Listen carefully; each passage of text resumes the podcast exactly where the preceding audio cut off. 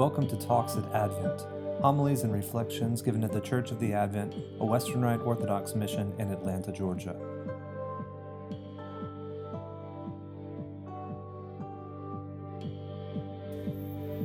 In the name of the Father, and of the Son, and of the Holy Spirit, God is one. Amen.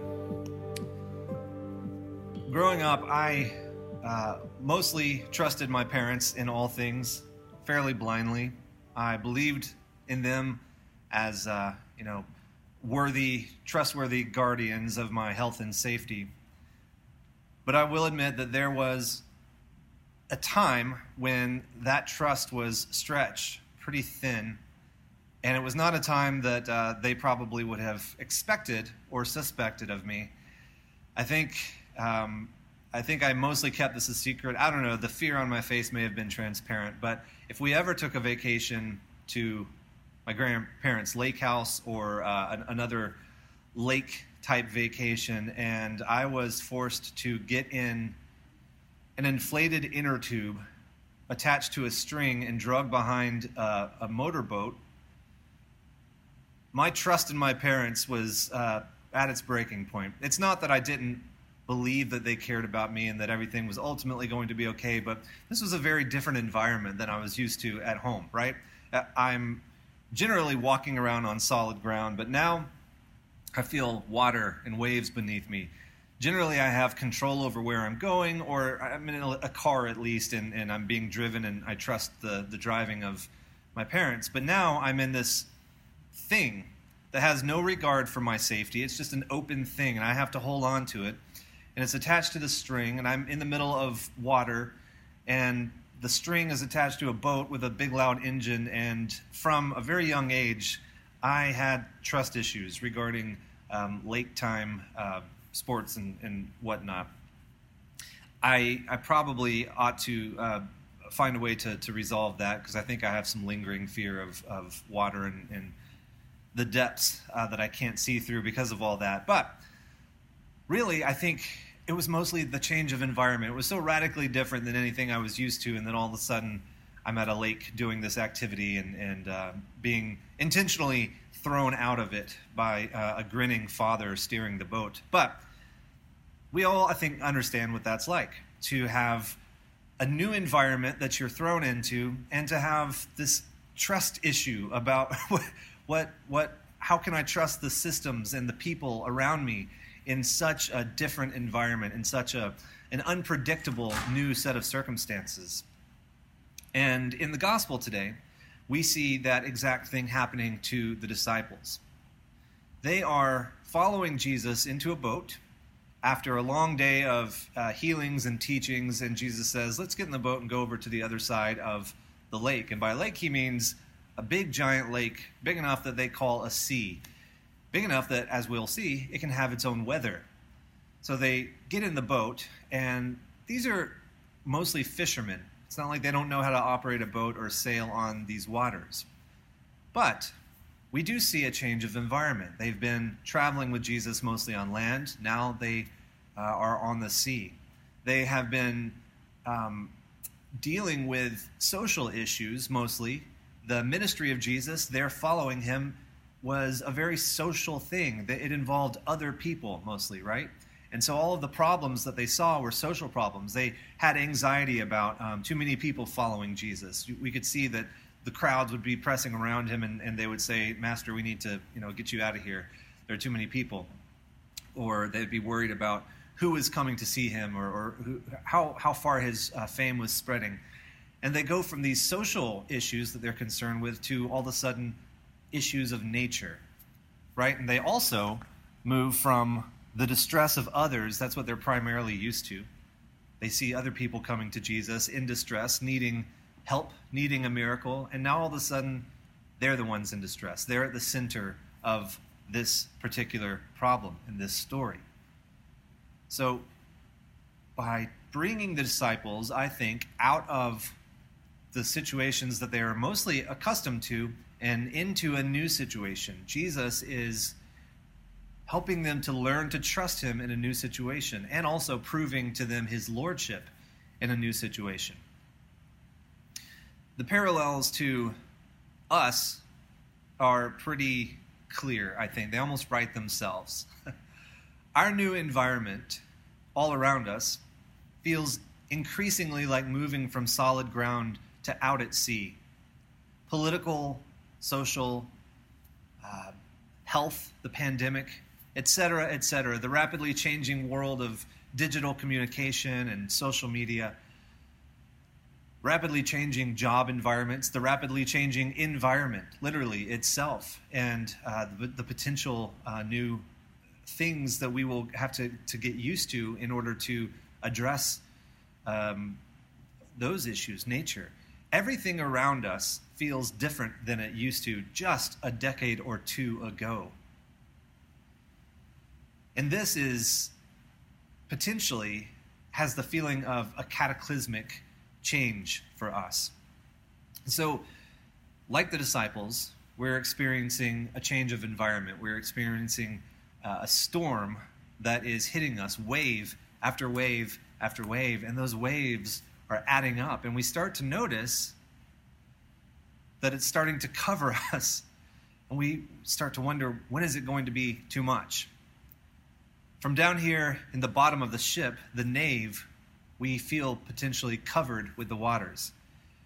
You're not with he, us here now in this church, in this building, but if you were, you would be sitting in what we call the nave, the part of the church that is where the congregation gathers. And it's called the nave because it is like the boat that the disciples are in in this story. Often in church buildings, actually, it will be shaped boat like. Our uh, brother, sister church over at uh, in, in downtown St. Elias, Antiochian, if you've ever been in their building, they actually have a very wonderful example of this in the place where the congregation comes together. If you look up, the top of the ceiling almost looks like an upside down ship with its arch and, and the wood it's a beautiful um, reminder and example of what that space in the church is supposed to be like. It's called a nave because it's a ship. It's where we get our words naval and navy. And so when we gather in this congregation, as we congregate, we are like the disciples in the ship. And as we come with our uh, anxieties and the waters covering us, buffeted by waves on all sides, what do we do? We look up and see Jesus reposing. In St. Mark's parallel gospel, we um, read that Jesus was in the hinder part of the ship, the back of the ship, where it's raised up a little bit, and he was sleeping on a pillow.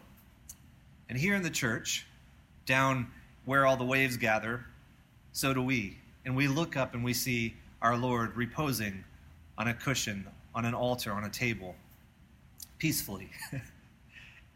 And depending on our state of mind, we say to him, Lord, wake up, we perish, like the disciples. Bless the disciples. They had not yet seen Jesus do what he was about to do. When he stands up, he turns to the waves and the wind, the lightning and the thunder, and he tells them to be calm. And immediately there was a calm on the sea. This was new information for the disciples. You can't blame them for not having the kind of imagination that was prepared to imagine God, Jesus, doing something like this for them. They had never seen it, it was beyond their comprehension. As far as they were concerned, they are perishing. This is it, this is the end. And so they wake Jesus up. I, I don't know if they were expecting anything of him, but they just want him to be awake at the same time to say, hey, here we all are. We're going down. Like this is this is the end. And Jesus calms the storm and then says to them, Why were you panicking? Why don't, don't you know that I'm able to deal with these things? Don't you have any faith in God, in me? And you know, frankly, it's okay to come to God like this. The point is, come to Him. If He rebukes you with the thought, Why didn't I have more faith? accept it and embrace it. Embrace it with the miracle and learn and grow from there. But come to Him. Panicking or not, come to Him. His repose, like His movement, like His standing and speaking and waving, His sleeping was also an intentional act for the benefit of the disciples.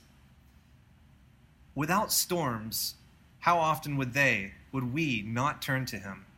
Without storms, how little about the extent of his power and his lordship would we discover? And how little about the extent of his love would we come to understand and experience?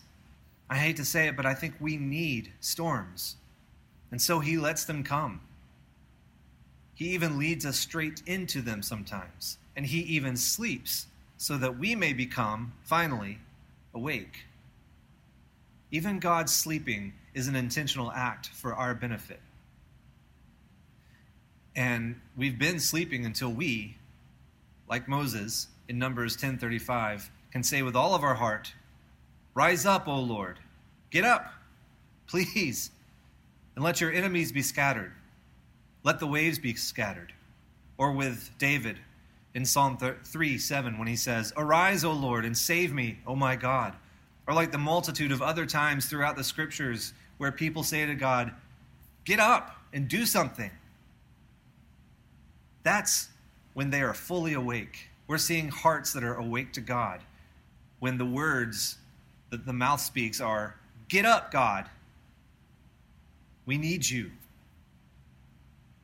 God then having never been truly asleep, acts in order so that our hearts can benefit from the lesson learned. I was never asleep. You were. The Lord causes us to travel through the midst of the sea, but it's Him who created the sea. And no storm that arises on it is beyond His control. So we learn wave by wave and storm by storm, to trust not in our own skills as sailors, not even in the integrity of the ship itself, I hate to say, but only in Him who called us into the ship, who directed us out into the sea. Never take your eyes off of Him. Stay awake and look to Him and pray. Finally, Psalm 89 9. You rule the raging sea. When its waves rise, you still them. In the name of the Father, and of the Son, and of the Holy Spirit, God is one. Amen. Talks at Advent.